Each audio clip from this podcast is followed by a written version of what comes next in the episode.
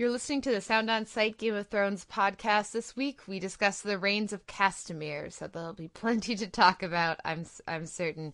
And joining us to talk about this episode is David Fiore from Sound On Sight. We will be right back after this.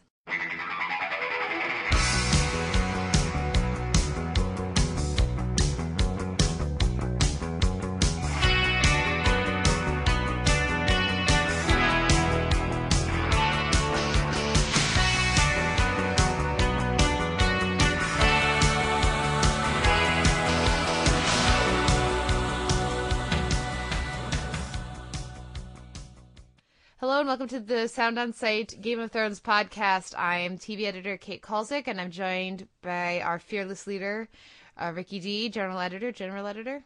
Hello, Kate. Hello, everybody. And uh, this week joining us is David Fiore. Now, did I say that right? You did indeed. Thank Excellent. you. Excellent. Welcome to the show, David. Oh, I'm really happy to be here. I've been enjoying listening to the to the show for the past, you know, couple years. So. Well, you picked a good episode to discuss, but as we always say at the beginning of these podcasts, no spoilers. I've read the books, but I will not be saying anything from the books that is not in these episodes. Ricky has not read the books. David, what's your relationship with the Game of Thrones book series?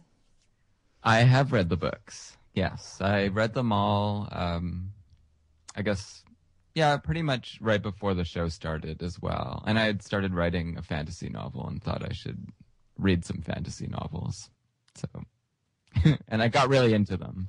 That's a good reason. That's a good reason. Uh, now, did you know when you uh, requested to to come on for this episode? Did you know then?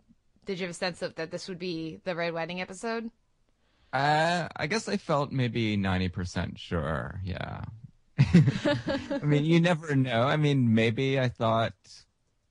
Yeah, it seemed like, I mean, the pattern's been that the ninth episode would be the most dramatic episode, and it seemed almost no question that it would have to be the Red Wedding that would be the most dramatic ep- episode of this season, so yeah, yeah I was expecting this, yeah. yeah. I, I was expecting it to be, for, based on the titles, I was expecting it actually to be the George R. R. Martin episode was going to be the Red Wedding. Um, which right. is why I hyped it, Ricky.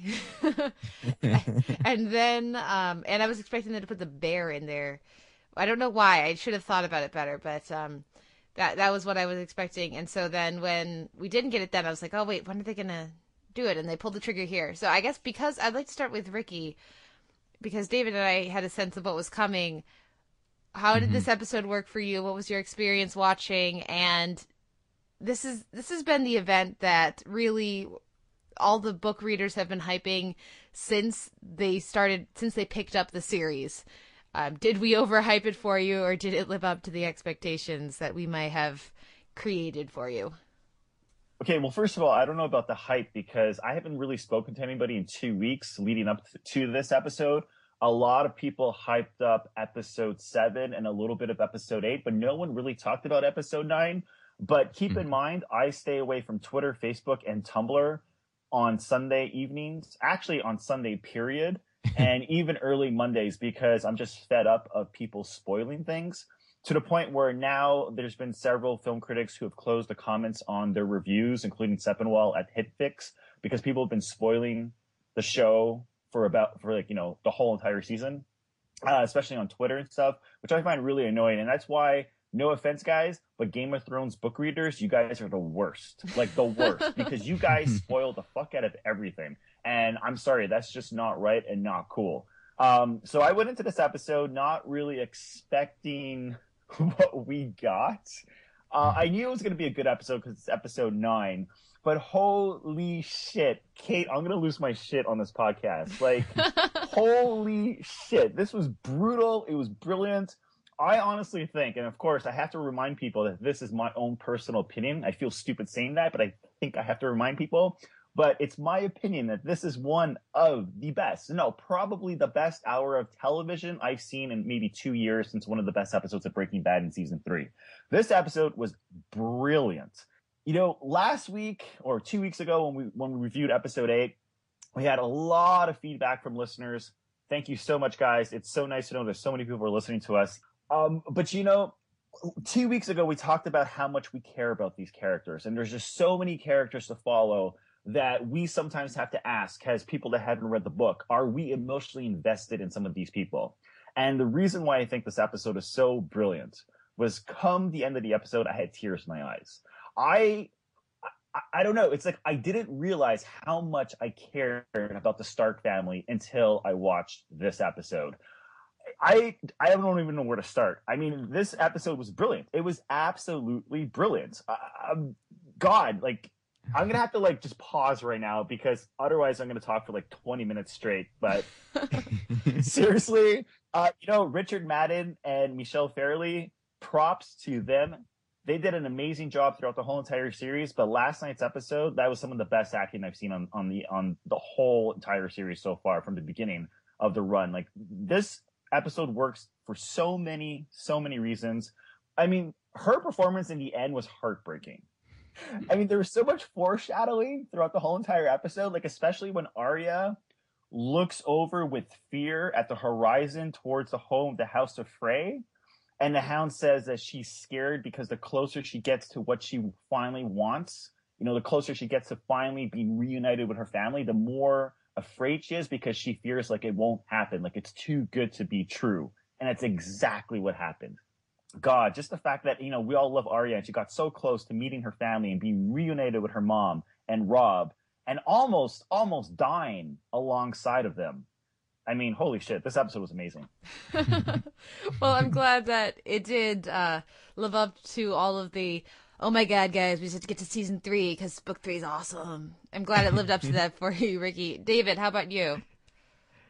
It really did. Yeah, I mean, um, of course, the difference in medium changes the way these things come across to you. I mean, it's when you read the section in the book that deals with these events, it's, uh, I mean, it plays out, it seems like forever. It feels like almost half the book is about that uh, scene. And it's such a slow creeping, like it's going on for, for tens and twenty and thirty pages. You know, you're like, is everyone going to die here or is everything going to be absolutely fine? Like you're never sure until right near the end, I find. Um, and here it just sort of, it kind of ambushes you more quickly, I guess, in the show. And I, I mean, it has to, it, it all takes place so quickly, but, um, But yeah, I think they did an amazing job of of uh, translating it to the screen and really conveying the,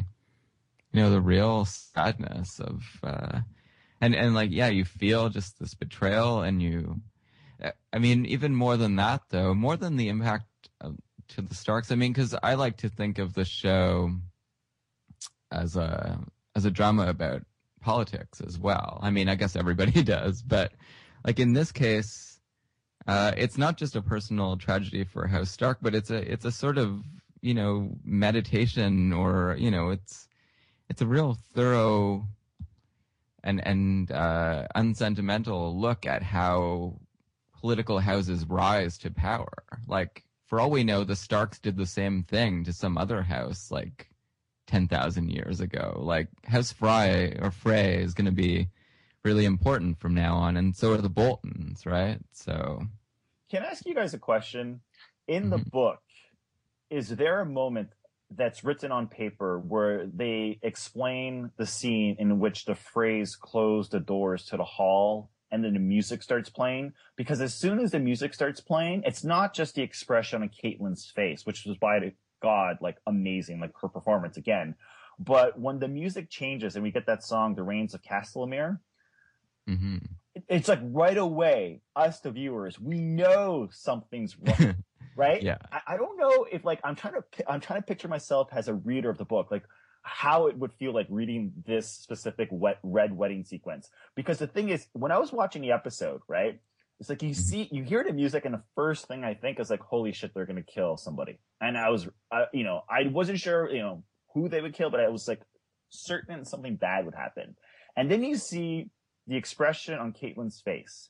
But then I was like, wait a minute, maybe she's just sensing Arya. Like she feels mm-hmm. like her daughter is getting closer to her. But then her expression looked a little off. Like, she looked really worried. So I was like, what exactly is happening here? Like, is she getting a sense that something terrible is going to happen, or that something great is going to happen? So I'm just wondering, like, in the actual book, do they reference the music? Yes, they do, very specifically, mm-hmm. because the, of course, the Rains of Castamere is, you know, a it's a minstrel song, right? It's something that if there's somebody who's who's going to a court to try to be a musician, that's one of the songs that they would know. It's very, very closely, of course, associated with House Lannister. It's basically their song, and so the fact that the musicians play the Rains of Castamere, they should never be playing the song.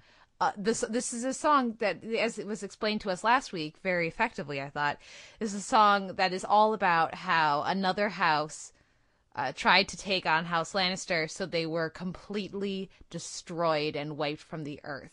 That is what the song is about. And so as soon as the musician, the viol player, starts playing the Rains of Castamere, Catelyn's, you know, her, her spidey sense is up, because there's no reason that would ever be played at a Stark wedding, especially during the middle of a war with them. Well, yeah, that, that's what I was trying to figure out, because I know they referenced it last week. So mm-hmm. I wasn't sure if in the book it was actually, yes, it actually took place in the wedding. You it, know what I mean? Because, at the because... end, it's the trigger. It's like the cue for, hey, yeah. it's time to kill everybody. When you hear Rains of Castamere, shit's on. Okay. Okay. And that's one of the things the show has done really well, is make the audience aware of that. You know, and because it was, they knew it was coming up, and it was going to, or had the potential to be a really effective moment during the Red Wedding. They they seeded it last week. They played it, of course, in that triumphant moment for Jaime as he saves Brienne from the bear. They brought it up last season at Blackwater. So they they've they've really made this this piece of music a very integral part to their world. That's something that they did, have done really successfully. They've done it this season with the Bear and the Maiden Fair as well.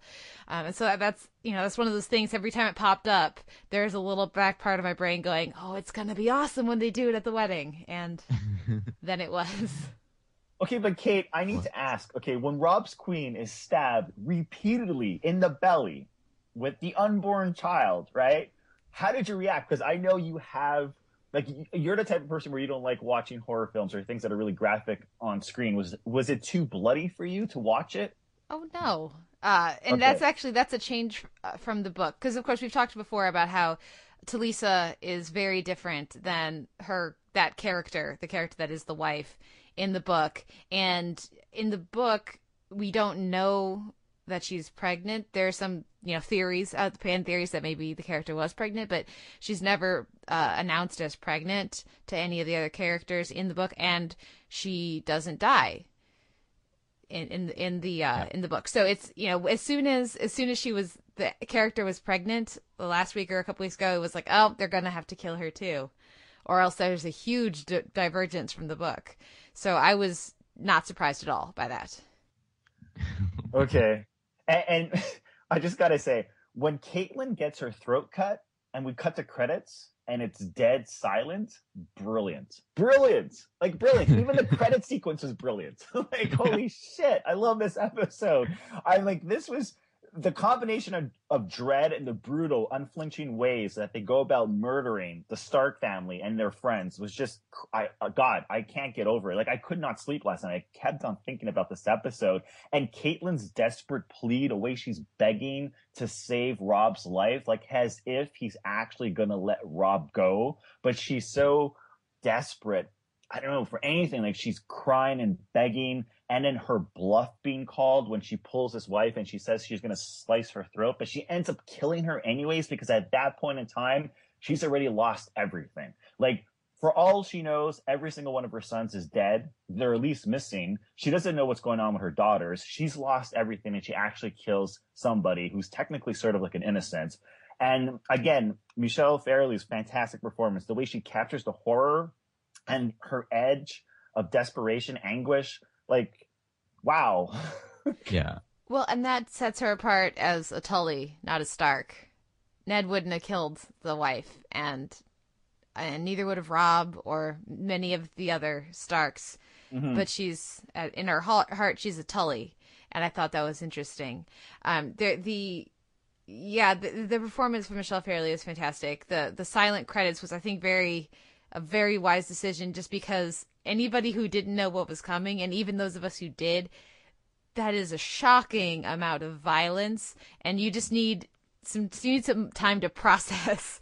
I mean, you know, the way that it was staged and handled at the end of the episode. So giving viewers that just that little time to start breathing again was was fantastic. And so, so I wanted to just say, oh, you know, this is what this is one of those things where, um, like a few weeks ago when we have all all those scenes with with just uh, Rob and uh, Talisa just kind of sitting around, and Talisa's like, I'm not gonna put on clothes, and it's just them talking about their relationship, and and uh, the non-book readers are going, why is this even in the episode? There have been a few different times over the course of the season where they've really spent some extra time trying to get you invested in in these people, these characters, and I think that was such a wise decision, because now we get to this point, and it's if, apparently it seems to have really paid off for people, that that little extra time getting to invest and know about these people, the the the, the Starks specifically, has really benefited this episode. And the last thing I'll say, I do want to throw it back over to David. I keep talking, but um. It, I didn't get a chance to watch this last night. I watched it this morning because I had some family things going on, and it has been so fun to watch the reaction, to just go through my Twitter feed and find, you know, t- ten p.m. Eastern, just like the explosion of,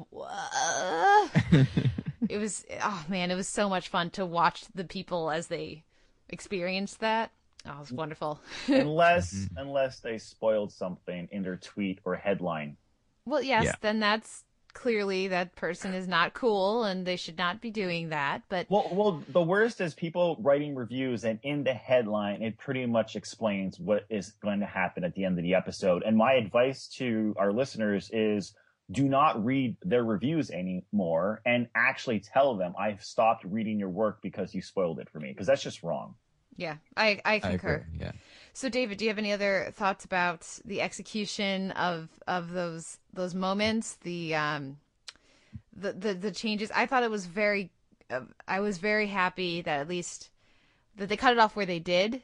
I'm hoping mm-hmm. there's a certain um, surgery that uh, we don't actually see on the show. I don't even know how, if, if Ricky could handle it. Um, what what what do you think?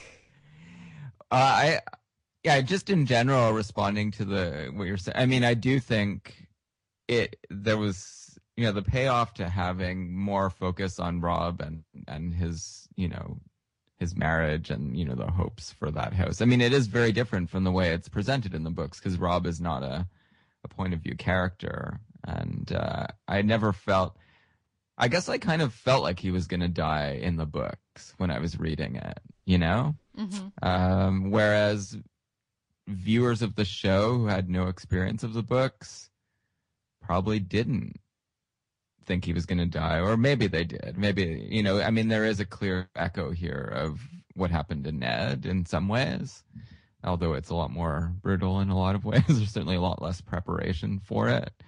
But um, the um, just the... Uh, I in the, when I was reading the books, it was Catelyn that I was certainly not expecting to die. You know, I mean, she's the, in a lot of ways, she's the most aware character in in in, in the first three novels, and you kind of learn to to trust her intuitions about things, even though you know she's gonna she's making some wrong decisions. You still. I don't know. I just felt like she was going to be there till book seven, always sort of, you know, offering up interesting, unusual insights on, on situations. And yeah, having her die like that was, uh, was quite rough. And they gave her, you know, a, a very, uh, Catelyn-like send off, which I think is, was important for her to, to have that, you know, last chance to to burn more of that personality indelibly onto people's psyches. And yeah, I, I, to to kill for no reason at the end as she's going to die is, uh, you know, out out of love for her son. I mean, it, it really is Yeah, that, yeah. I don't. I can't think of really any other characters in in a, in T V shows like her. You know, and uh, like there are lots of characters like Rob, and but it's sad to see him go. And and I did. You know, I kind of liked the romantic comedy type stuff they were doing with uh, with him and Talisa to some extent. Even though I guess a lot of viewers did say it did feel like maybe it was taking up too much time or. But, but you know, uh, Kate, if you recall, I think on the last podcast, I was suspicious of his wife because of that bedroom sequence. I was like, why would they put this bedroom sequence? Like, you know, what is uh-huh. the point? Is it just so we can see the actress like half naked or fully naked? And so I think it was actually, in hindsight, like I think it's actually it was actually a good idea because in this episode, I just felt so incredibly bad, even doubting their mm-hmm. love, or at least her love, right. Rob Stark, which made it even more powerful. And at at the beginning of the wedding sequence, like she even like has respect for the um, the Frey household that she doesn't even want him to kiss her. And towards the end, they finally, you know, slowly you see them touch hands, and then he eventually like kisses her, embraces her, and it just be- made it even all more so powerful. And also at the beginning of the episode. Um, Rob Stark and his mom basically they they they're back on good terms. Yeah. And and in that opening sequence when he's playing with his like li- little uh you know chess pieces and his little like Game of Thrones Lego set, whatever you want to call it, right? I was just like that scene foreshadows exactly what's going to happen at the end of the episode because I think he says something on on the lines of like, yeah, well, we can die as bad as Ned or even more terrible than Ned. You know what I mean? And she's like, well, then let's give them something. Or what did, what did she say? She said, "Show them what it's like to have what they love taken away." Something like yes. that, right? Yeah. And that in that moment, it's like I knew something bad was going to happen, but I really did not see the extent of it. Like I thought maybe his wife would just die, or she would lose the baby. I had no idea that they would actually kill everybody. Did you guys ever watch that episode of Dynasty, The Wedding Massacre? I'm familiar with oh. it, yes. Okay, so the, for for our listeners that don't know, Dynasty, like this very popular show, they had this wedding massacre, right? But the only difference is it was the last episode of the season. So uh, viewers had to wait like till the next year to find out who lived or died. The disappointing thing is that when the season, the next season started, you found out it was only minor characters that died. And it doesn't have the emotional impact or weight of an episode like this in Game of Thrones where you have you know, like hundreds of people dying, but yeah. two of the main characters in the show die in the most horrible ways possible. And then if that's not enough, Kate, okay, this is where I'm going to start losing my shitty. You know what I'm Grey Wind. Say, right? Grey Wind, yep. What? Yeah. Like, wow, they killed the direwolf. They they killed Grey Wind. And I couldn't, that's, that's when I had tears in my eyes. I couldn't stop crying. Like, I'm sorry, mm-hmm. I'm a sucker for dogs. And I, I actually had tears in my eyes. So now I'm like trying to count the direwolves, right? So yeah. uh, Sansa and Rob's direwolves are dead now. Mm-hmm. I, I think there's two traveling with the boys. And, and Nymeria's still at large somewhere. That's Jon Snow's dog, right? No, that's uh, Arya's dog. Okay, so then we're, Jon Snow's dog's still at large. Snow, yeah. Snow is still out there too. Okay. Yeah. Ghost. Man. Ghost, right. Oh, sorry, yeah. No, I do that all the time too, actually. No, Ghost yeah. is, is um last time we saw him he was sort of staying nearby the Night's Sam Watch yeah. and Sam. Um of course that was before everything at Craster's place. Yeah. And we have have not heard anything about Nymeria on the show at this no. point. Okay. No. And, and uh, I was going to ask you, Kate, if you can actually talk about the sacred laws of hospitality, because I mm-hmm. know people are, are discussing it on, online, and it's apparently fleshed out in the books. But on the T V show, it was only sort of hinted. So from my understanding is that if you offer bread and salt and you eat in someone's home, they can't actually do any, any harm to you, because if so, it's um, essentially sort of like a religious mm-hmm. uh, abomination, I guess. Yes, and that, that that's based on actual medieval customs to some extent. The the notion being, and this is this is uh, given a lot more focus in, in the book, in that Catelyn uh, is says several times when you know to Rob beforehand, make sure you get that you eat the the salt and the bread. Make sure before you any we have a chance to piss him off. Make sure that. that that that he offers it and that we eat it right away, because then and then then when they do, she's still a little on edge because she does not trust Walder Frey, but she was a little calmer. She's like, okay, we're protected by hospitality, we should be fine. And so the fact that Walder Frey breaks that that oath of hospitality is a really big deal. And I do want to also mention that the Red Wedding is based, because there was a interview with uh, George R. R. Martin, I think it was on Entertainment Weekly, yeah, talking it about it. And uh, the, the Red Wedding is actually based on two different historical events. So I thought that was interesting and, and really neat too. But that, you know, it's that sense that, and we get it very much from Catelyn in the book, because she is a first, you know, point of view character, and that we get that sequence from her point of view, and it's very much, okay, good, we've had the salt, we've had the bread, so we should be safe.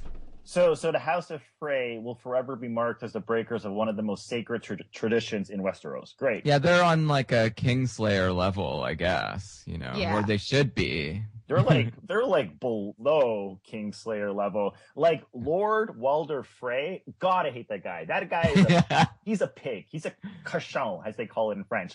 That guy needs to die. Like, as soon as I saw that dude show up, I was like, oh shit, something bad's gonna happen. Like, he's the most disgusting character on the show. Like, he makes Joffrey look like Donald Duck. Okay, I do not like this dude. I need him dead. And and you know, I always talked about Lord Bolton, and sure, he betrays the Starks. And he thinks he's all badass, but that guy is like total useless tool. He doesn't even do anything. He just shows up at the wedding. He doesn't drink, and he kind of just sits back and lets, uh, you know, freaking Lord Walder Frey the pig do all the dirty work for him. I'm just so angry at these two people, especially for killing a direwolf. So angry.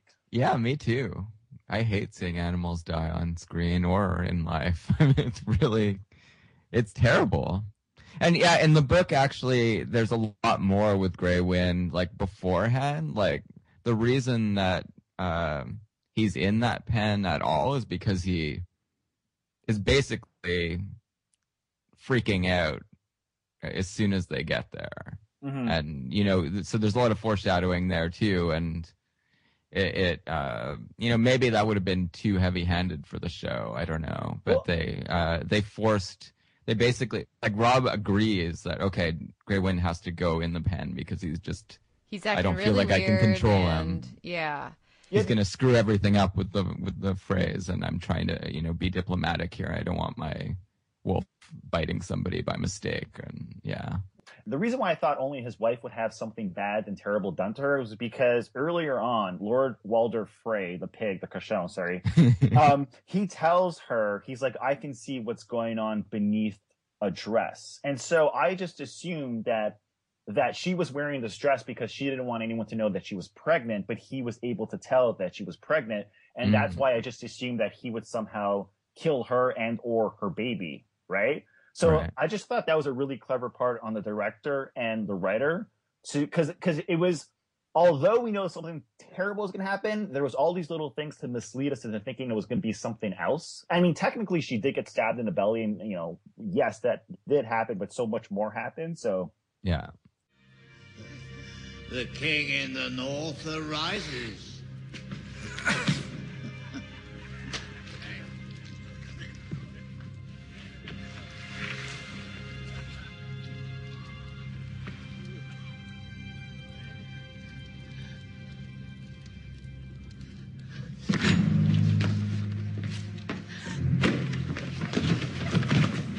Lord Walder! Lord Walder, enough! Let it end! Please! He is my son! My first son! Let him go, and I swear we will forget this! I swear it by the All Gods and you! We will take no vengeance! You already swore me one oath right here in my castle. You swore by all the gods your son would marry my daughter! Take me for a hostage! But let Rob go! Rob, get up! Get up and walk out! Please! Please! And why would I let him do that? On my honor as a Tullich, on my honor as a Stark, let him go, or I will cut your wife's throat.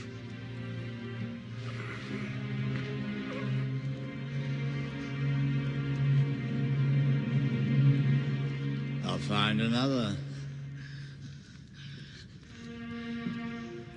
Mother. The Lannisters send their regards.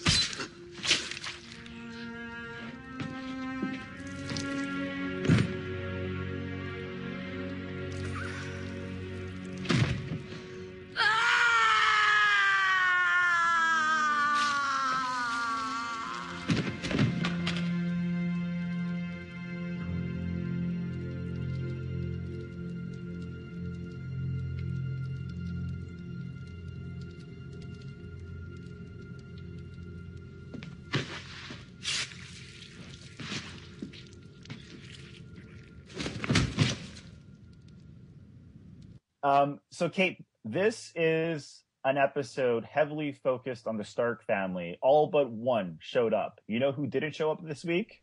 Sansa. Right, because nobody cares about her, okay? Oh, no. I love Sansa. Oh, my God. No, she already had her wedding episode. Yeah, I know. And, like, nobody cares about her this week at all. Wow. Like, no, think about it. Like, I mean, I've been picking on Sansa for like the whole entire season. Last yes. last week, I apologized about it. But so now I'm just sort of cracking jokes. But in all honesty, thinking about the episode last night, I'm like, wait a minute. Like, would I have had the same emotional reaction if it was Sansa as opposed to Arya, or Sansa as opposed to Rob, or Sansa as opposed to Jon Snow? No, I don't think so. Oh, I come really on. I I think you would have if it was Sansa instead of Rob. You You really care more about Rob than you care about Sansa? Oh, I care about Arya more. I mean, nobody really... We we didn't miss Sansa this week, but you know who else we didn't miss? Jaime and Brienne, and they're some of our favorite characters. And mm-hmm. so that just shows that, you know, this, this story is incredibly engaging, no matter who's involved with it. And uh, we didn't need these other characters, and their, their inclusion would have been a distraction. And so we don't even go to King's Landing, because we can't, because the Lannisters obviously know about this, and so that would tip things off, but also just because the storyline deserves this time. And uh, there are the def- there are those who have been saying um, they wish it had taken a similar approach to, to Blackwater, where we just stayed on that storyline the whole time through and didn't have those other scenes around it.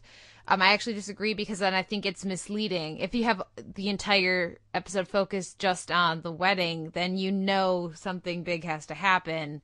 Yeah. And, you know, so I thought having these other sequences actually really helped um, get people's uh, expectations, and play, play with expectations a little bit, so that you think that the action set piece that you have in the north and then in the south are going to be the big actiony things, and then when actually it's it comes at the end of the episode. I'm curious what you guys think about that, uh, and these other you know storylines with Dany and also with with Jon Snow and Ygritte up north. And of course, I'm sure you enjoyed the the warging, Ricky. uh, yeah, Kate, I'm actually going to agree with everything you said, especially by including the Dany sequences, because it made me believe that the big set piece was going to be revolving around the city of. And wait, I remember the name. I remember the name. Yun- Yunkai. Mm-hmm. Right? I got it right this mm-hmm. week? Okay. Uh, so I totally agree. But I still have to question the decision to put Sam in this episode, because I actually totally forgot Sam was in the episode until someone talked about it on Twitter. I was like, oh, yeah, Sam was in this episode. What's up with that? But, um, yeah, I mean, I, I really like the um, the sequences that revolved around uh, uh, Dany, because it's like we, we talked about Jorah like in the last two episodes, where I kind of felt that his character was sort of useless, and they kind of lost focus on his character, and he was just always basically being the self-doubter and always bitching and complaining, kind of being a nuisance to Dany, right? And in this episode, we do see his jealousy over, um, oh my God, I forget his name all of a sudden, over Daario. Mm-hmm. And so that's interesting, because there's going to be, you know, a lot of tension being built up between those three characters now, because clearly he has a great affection for Dany, and he's clearly jealous of Daario. But what's great in this episode is we actually get to see his skills. We get to see him in action. We get to see him fight, as opposed to just sitting around or standing next to Dany and kind of being like, oh, that's not really a good idea. You know, now we actually get to see how kind of badass he is. So that's one of the reasons why I like this sequence in this episode. We also get to see that her strength as a leader and her her military might is not just her dragons. She does have these badasses that are leading her her army of ridiculously badass warriors as yeah. well. And it's good to have that. Yeah, it's good. It's good to have a reminder of that, I think. How, how about uh, you, David? Did uh, did you appreciate those sequences as well, or would you rather have had more focus? No, I think it worked exactly the way it was presented. Yeah, I don't think that we would have needed to have all fifty minutes devoted to the Red Wedding. I think that would have been def- yeah, I mean, it would have been counterproductive. It would have just been too much of a tell. And yeah, I mean, I guess we'd have to, I mean, I guess if it worked for for Rick, then that, that, you know, because I mean, I knew I didn't, a tell wasn't going to make a difference to me either way. But uh, yeah, just from the point of view of constructing an episode. And I mean, there was a lot of interesting stuff that happened in there too. I guess the Sam scene was sort of perfunctory, although I liked it. Um, but I mean, certainly having the other Stark kids, uh, you know, doing cool stuff, uh, you know, and I guess like everyone's got to be happy with the progression that actually happened with Bran this time, uh, because I guess it was getting on people's nerves to some extent to see him just sit there and maybe have a little talk with Jojen and, and nothing happens, but but like a lot of stuff happened this episode with Bran, and uh, and I really think that that actor is doing a great job with that character.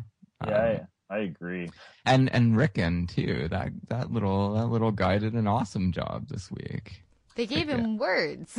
Yeah, and he like you know he delivered them you know on target. There was a lot of emotion there. That yeah, I wasn't sure. Like I was kind of thinking maybe they cast this guy and they were kind of sad they did because he was not developing as a human being, or you know. But no, all of a sudden it seemed like yeah, this this kid can.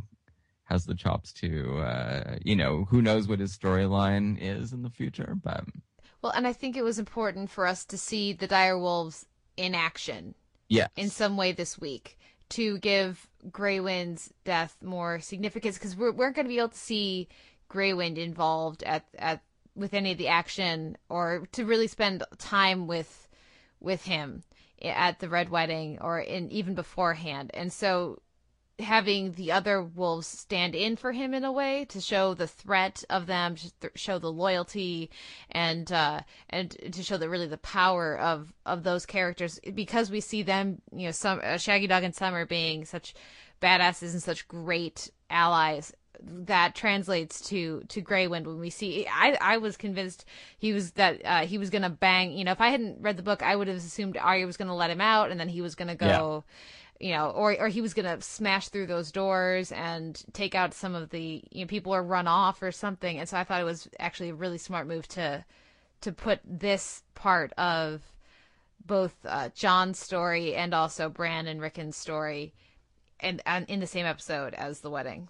Well, but there was a lot of parallels between between each storyline revolving around the Stark children. Like you know, you think of like the direwolves as you just. just mentioned, but also you think about Jon Snow when he's asked to kill the older man, he can't do it. And then mm-hmm. you cut to Arya where she stops the Hound from killing the older man. And it just goes to prove that, you know, the Starks really are the heart and soul of this whole entire series. Like, you know, as much as we love dragons and giants and Dany and whatnot, and even some of the Lannisters and Brienne and Jaime, it all revolves around the Stark family. And, you know, it's, It's just mind-blowing to think that this series can kill off, you know, not just Ned, but now Rob and, you know, Catelyn and, you know, God knows who's next. And, like, these characters play an important role within the series, within every episode, within the whole entire season. And it just makes it, like, it just makes us realize how much we actually care about these characters. And I don't know, like, uh, it also, it, you know, explains a lot about them as a family. Like, they're so loyal and so honorable. And you have to think back on Rob and, like, was he really a fool to think that nothing bad would happen to him if he went to the House of the Freys and he actually, you know, sat back? And was he naive? I don't think so, because it's like, it's like you explained, Kate, there was that, the, the tradition of, like, the bread and salt, and no one mm-hmm. would ever think that someone would break that religious, like, tradition, whatever it is, you know what I mean? But they do it. But how could you blame Rob? It's not like like they they were cautious, you know, like they made sure that they sat down and ate at the table and had the bread and salt. They they they did everything they could to keep their guard up, and I don't think anyone, no matter who it is, would have thought that that would have happened to them. Like, it could have been the Lannisters, you know what I mean? I think mm-hmm. the Lannisters can be easily fooled into thinking that they're safe if someone invites them to your home for dinner and all of a sudden they're like chopping off their heads. So well, Rob had no way of knowing that Roose Bolton had contacted the Lannisters through Jaime, and you know, I mean, all kinds of stuff obviously happened behind the scenes that we don't know about mm-hmm. as viewers of the show. I mean, he couldn't have anticipated that, well, and the massacre couldn't have happened without that rapprochement, but between, uh, you know, some of the people that he thought were his bannermen that just aren't anymore because they've made a better deal. You know, yeah, but I, I think that Ned and Rob are similar, but also very different because Ned, I think Ned was naive. Like, yes. I, I think people actually warned Ned, and he just wasn't willing to believe that his enemies would stoop so low, and or maybe he just don't, did not want to stoop as low as his enemies. But Rob wasn't naive. Like, Rob had his guard up. It's just, I don't think anyone could have saw it coming. Like, I don't think even you guys, when you've read the book, you actually no. knew that it was going to happen. So, um, yeah, really, really tragic, sad wedding. But... um, Uh, okay, okay, I gotta go back to Bran. Okay, I've always liked these characters. I love, like I say, say each and every single week, I like the idea of a warg, how they have like these psychic abilities, they can see into the future, or at least have visions.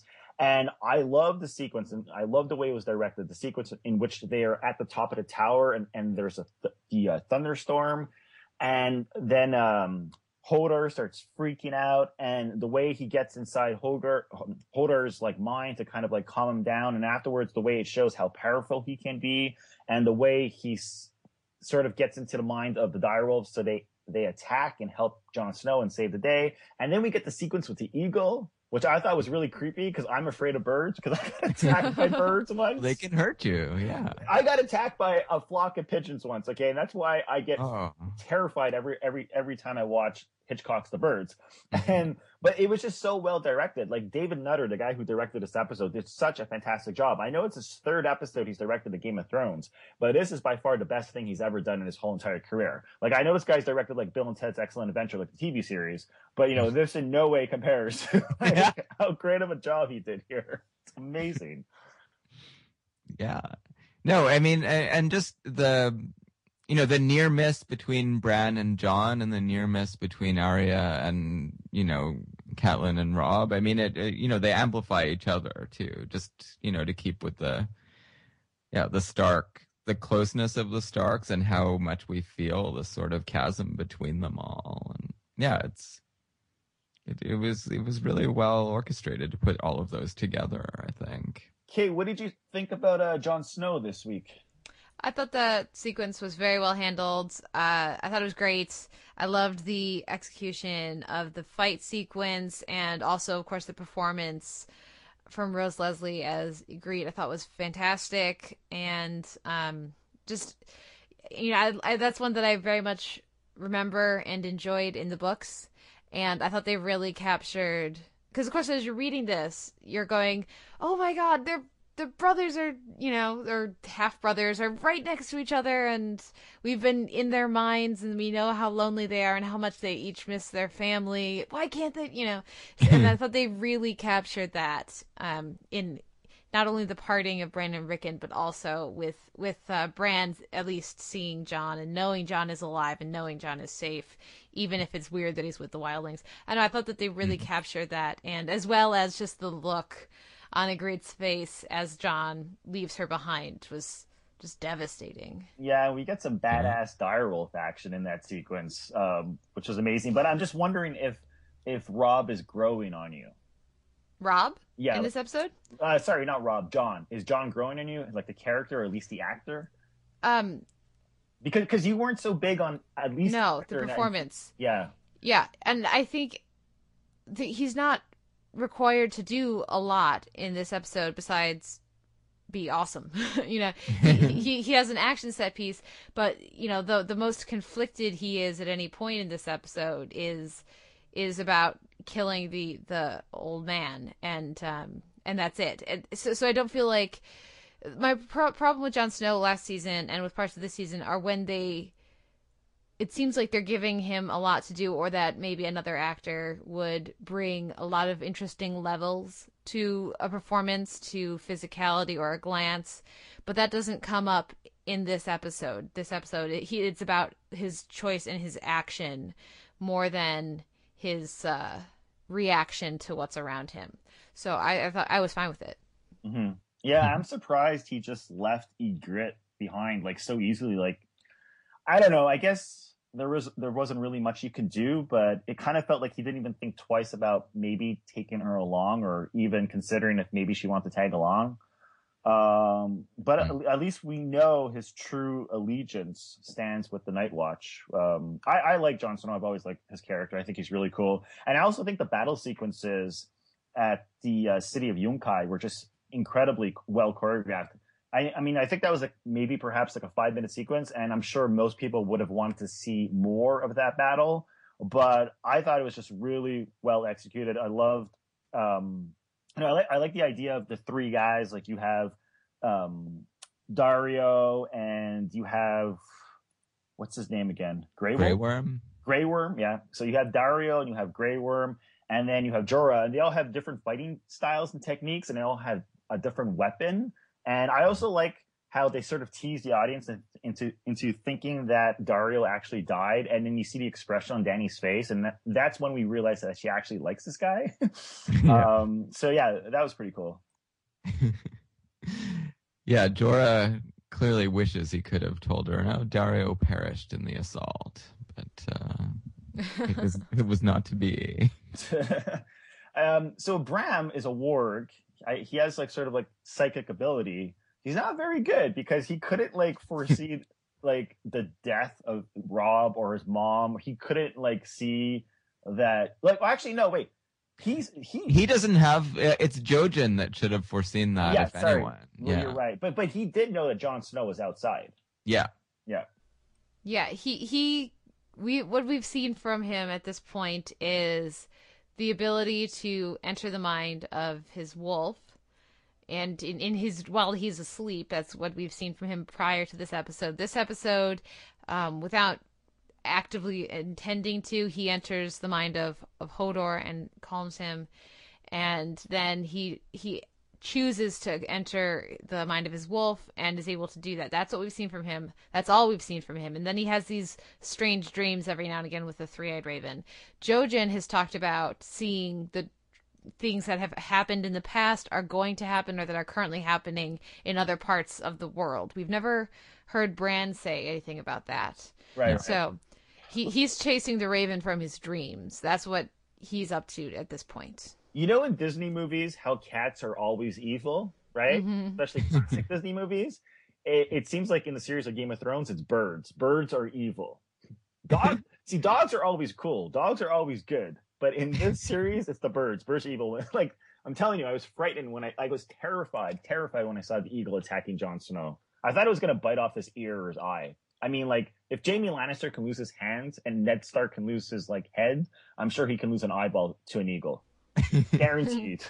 Well, then what is it? What do you think about Bran's decision to try to find the raven? Um, if birds are always evil. Well, I thought about that, and I'm not sure because I, I mean, I guess in a way, you see, it's tricky because he made a decision to leave his uh, leave um, Rickon, right? Mm-hmm. And he's sending him back to follow Jon Snow and find Rob and his mom, but they are now dead, and Jon Snow's by himself, and he's in trouble. So he's trying to protect Rickon, but technically he's sending him in the wrong direction, and then he's heading north of the wall, or to the wall, right, to find the three-eyed raven, whatever you call it. Mm-hmm. But I'm assuming it's the right decision? Well, he's sending Rickon to their bannermen, the Umbers, which is not, he's not sending them after Jon. It's the northernmost uh, castle. Okay, but yeah. It's not in the same direction as, like, the Frey castle? No. Okay. Because I was, like, worried that he was sending him in the wrong direction and that kid would just get killed, too. But uh, well, he might. But, yeah, no, I mean, no, it's not. He's not sending him into the arms of the Freys, no. Yeah, I don't know, Kate. I, I would like to speculate about the bird, but uh, I, I don't see a happy ending for anyone, like, anymore. I think this show's going to end on, like, the most sour, depressing note. Like, I think come season seven, I'm just going to wish I never watched the the app. Like, there's going to be no one left alive except for maybe Joffrey or something. Like, piss us off. Um... Yeah. But I don't know. I, I've always said, like, my my favorite characters are, for whatever reason, like uh, the wargs. Like, I, I just love these guys. So it's a cool thing to imagine, to be able to to be that much in sync with your your pet that you can enter their minds. And then I guess to take over your giant manservant is pretty cool too. I mean, this is unprecedented apparently. Like uh, according to all the Westeros lore, wargs never took over humans before. So mm-hmm. yeah, who knows where this is headed? I'm worried about Arya. She she tells Alan, she's like, someday I'm gonna put a sword right through your eye and out the back of your skull. I'm like, oh my god. She's visualizing some pretty nasty things. I know. Well, she says her god is death. Yeah. So, yeah, it'll be it'll be so it'll be so interesting um, seeing where they go with a few of these characters, because of course in the books Osha is not a point of view character. Uh, Rickon is briefly, right, David, but he's really yeah. not one of the main point no, of view characters. Not yet, anyway. I mean, who knows? Yeah. Future, but yeah. So it'll be interesting to see if we even check in with them. Uh, they may just be out of the know, series, yeah. they, they may they may just come back a season, because we saw what happened when they checked in with Theon when he disappeared from the books. they yeah. like, well, let's keep in touch with Theon instead, and we just got unending scenes of torture. Uh, maybe that won't happen uh, in the next. In the next season, maybe they maybe they'll learn from that and just kind of check in on Rickon and Osha when it's next important to everything else, um, or maybe they'll come up with something else. I, I'm really looking forward to, to that element of it. What are you guys looking forward to in in the finale, or what are your predictions or your hopes for the finale? I want that pig of a man to get his head chopped off after he's castrated. Although he did deliver, he, he did deliver the funniest moment of the episode when he was trying to remember names of all his daughters and granddaughters. And he's oh, like, it was great. Wilma, Will, Wilfred, William. It's Mary. oh. uh, for me, I guess I don't know what I'm expecting from from the last episode. I mean, I, I I guess I'm looking forward to seeing how all of this plays out in King's Landing. How the You know, how Tyrion reacts to this news. I mean, he presumably wasn't in on it. And when it went, and, you know, just, I guess, in general, finding out how the people that we didn't see this week, how they, how they react to the news. I, I imagine it's going to cast a pall over, or, you know, I guess for some of them, they'll be just celebrating because they're inhuman. But, uh, Ty, I mean, Tywin will be happy, I'm sure, that it all worked out. And, but yeah, I don't know. Uh, I, I think I saw on Twitter someone who did see what's coming up next week on the sort of next week on thing said that we we get to see some Iron Islanders again. Mm-hmm. So that'll be interesting. I I, I I kind of I'm I'm fascinated by that plot line. So. Well, I think they need to do something with Theon in the finale. If that, yeah. That's my only thing that I feel like needs to happen in this finale, yeah. or or I'll be kind of pissed off, which is, you know, because we spent so much time watching Theon get tortured, if there's not a resolution to some extent with that in the finale, then it will have felt completely extraneous and waste and, and a waste of time and just there to for us to watch someone get tortured.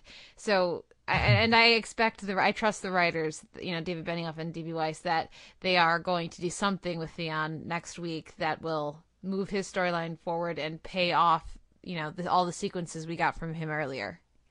Yeah, we'll see. We'll see what happens with with it. I, I I'm expecting that we don't check in with, um, certainly not with Rickon, maybe with Bran, but I could easily see him not being in this episode. Um. Dany, I would expect maybe a little bit, but not necessarily a lot. I really feel like it's going to focus very heavily on uh, King's Landing. I, I, do you guys yeah. think we'll even check in with uh, Arya next week? It doesn't seem necessary. I, I guess that feels like a season ender for her, like going off with the Hound and mm-hmm. start some new adventures next season. I mean, I, yeah. that's I such think... a great pairing too. I really like those two together. I think the traveling a... companions always yeah. seem to go well. Yeah, but I think we really need a big heavy episode on Dany next week. Like, guaranteed. Uh, I think we need to see dragons. We need to see her in action, her army in action. Um, I, we might get Sam. I mean, apparently he's a wizard now, right? He's always wanted to be a wizard. So who knows what could happen? No, but in all seriousness, like, I was thinking about this, like, we do a Walking Dead podcast, and like reflecting back on our Walking Dead podcast and everything we've said, positive or negative, about the show, and thinking about all the characters that have died in that show. Like, you can combine all of those emotional beats and those emotional devastating moments, and it doesn't even come close to being as powerful as the ending of this episode. And when I think back on season two, the penult- penultimate episode of season two, Blackwater, like, that was a fantastic episode. It probably had the biggest action set piece, and, like, you know, um, but in nowhere it comes close to being as rewarding for me personally as a viewer as this episode. So for me, I honestly personally think this is, I don't know if I can call it the best episode of the series so far, but it's definitely in the top three. So I don't know, like, what they can do next week to, you know, wow me, but I'm, I'm excited. But no more weddings. I'm done with weddings for the entire year. Seriously. I'm so glad none of my friends are getting married, because I wouldn't show up. I would love for there to be a wedding next week. Because yeah, really, there are supposed to be more coming, there's right? There's supposed to yeah. be more. Um, well, there's two left. Yeah. And uh, the book readers know what I'm talking about, but it really looks like they're going to push that to next season, and that's such a disappointment to me, because I've been looking forward to it so much. But uh, they do need, you know, if they're going to split book three into two seasons, they do need something for next season besides the uh, the goings-on at the wall, so... Um, mm. So yeah, that that's my only, I guess that's my wish list for next week, but I don't think it's gonna happen. Do we have any final thoughts on the episode or the season? Well, I guess, I mean, I, one thing I wanted to, to throw in, which I think is, I, I found kind of remarkable, but maybe I shouldn't have been so surprised. Like, I was seeing a lot of things on Twitter with people saying that's it, they're done with Game of Thrones after this episode, because it was too... too brutal, or, you know, how can I keep watching a show that kills off all its characters? And and I, I've, you know, I do find that quite shocking, because, like, you know, going back to what Rick was saying about Blackwater, that was an amazing episode, but I don't think it would have been as amazing an episode if we hadn't had season one where Ned is killed. Like, you wouldn't have, watching Blackwater and and not fearing that, you know, all kinds of our favorite characters are going to die, it wouldn't have been as interesting. And so you need the pendulum to swing back and forth. Like, it turns out most people, like, um, nobody we really cared about actually did die in Blackwater. No. Uh, not even Davos.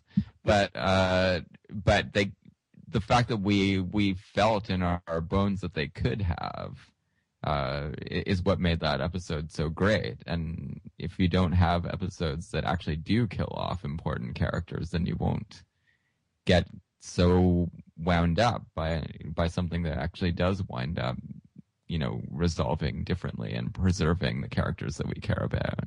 Yeah, well, I think it's a matter of why do people watch the show. Some people just, it's like in the interview that Kate brought up with uh, E W, where he he spoke about when he wrote the book, and a lot of book readers stopped reading the series because they, they just felt it was too much, right? Right. Sometimes, you know, I mean, I don't know how it's like in the book, but it was pretty, pretty intense when they repeatedly stab the pregnant oh, yeah. lady. I mean, she's pregnant and they're stabbing her in the belly. I mean, not a lot of people want to watch it.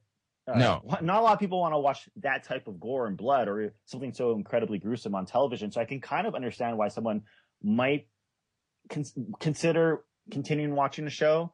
Uh personally, like, I think that because it's getting such a strong reaction from viewers, that's a good thing. Like, yeah, you, you know what I mean, that that is a good thing, but I can't hold it against somebody if they don't if they want to stop watching the show because it's too bloody and too violent. Um because yeah, some people just don't want to see it. I mean, not, you know, not everybody likes horror movies, for example, but no. So I mean, if if if if if we saw a sequence as bloody and gruesome has the wedding sequence each and every single week, I'm pretty sure most people would stop watching. No, of course. That, yeah, well, then it wouldn't have the impact that it does anyway. Mm-hmm. Right? It would just be...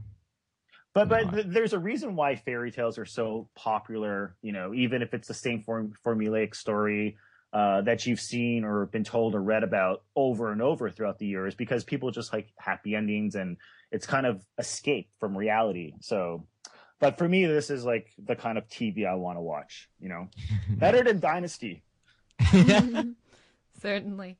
Well, David, thank you so much for coming on to talk with us. Uh, where can our listeners find you online? Oh, thanks for having me. Uh, I mean, I guess mostly these days, uh, I've been doing a, a fair bit of writing for Sound On Sight. Doing, uh, I was doing a bunch of festival coverage, and hopefully we'll be doing more.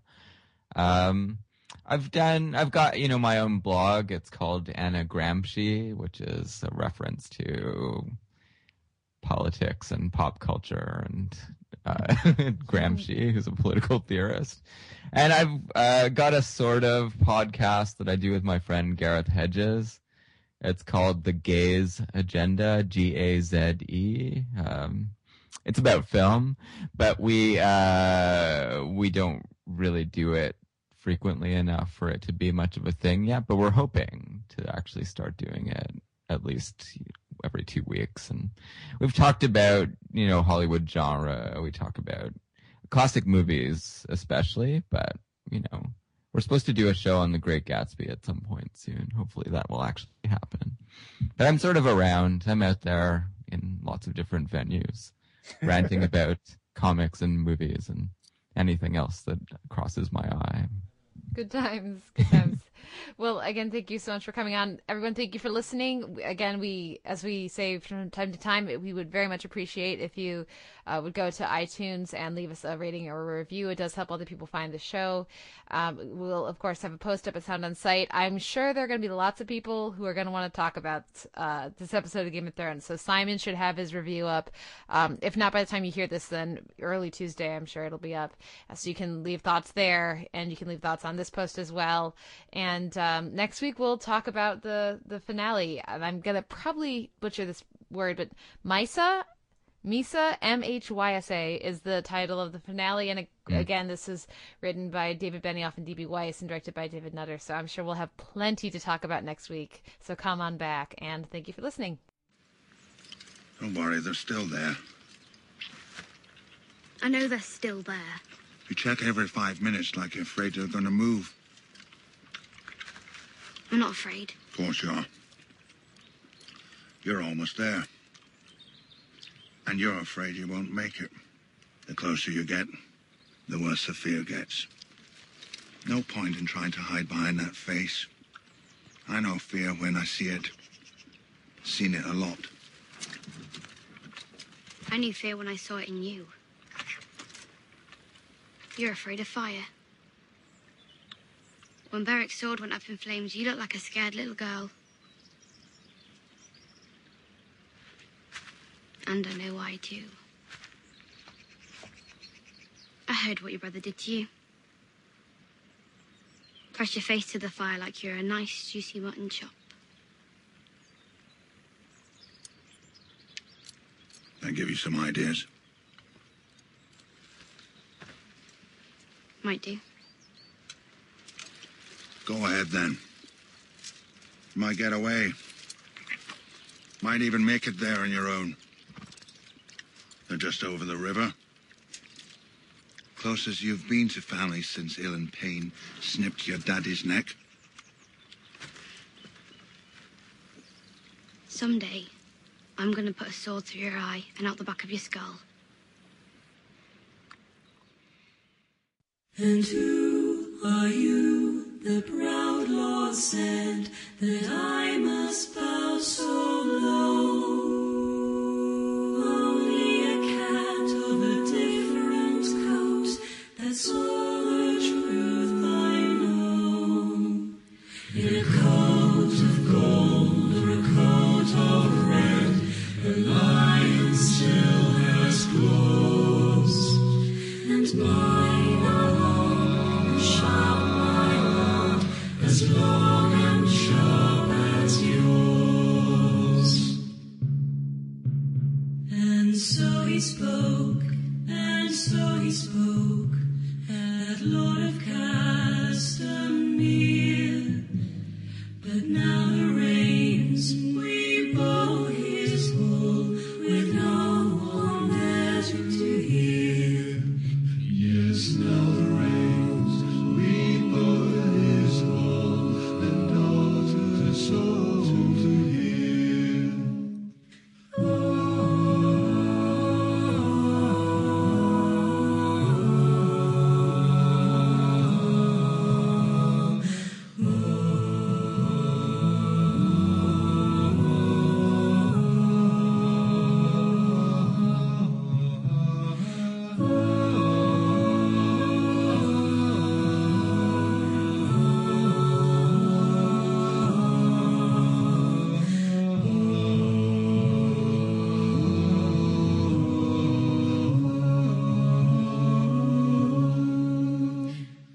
so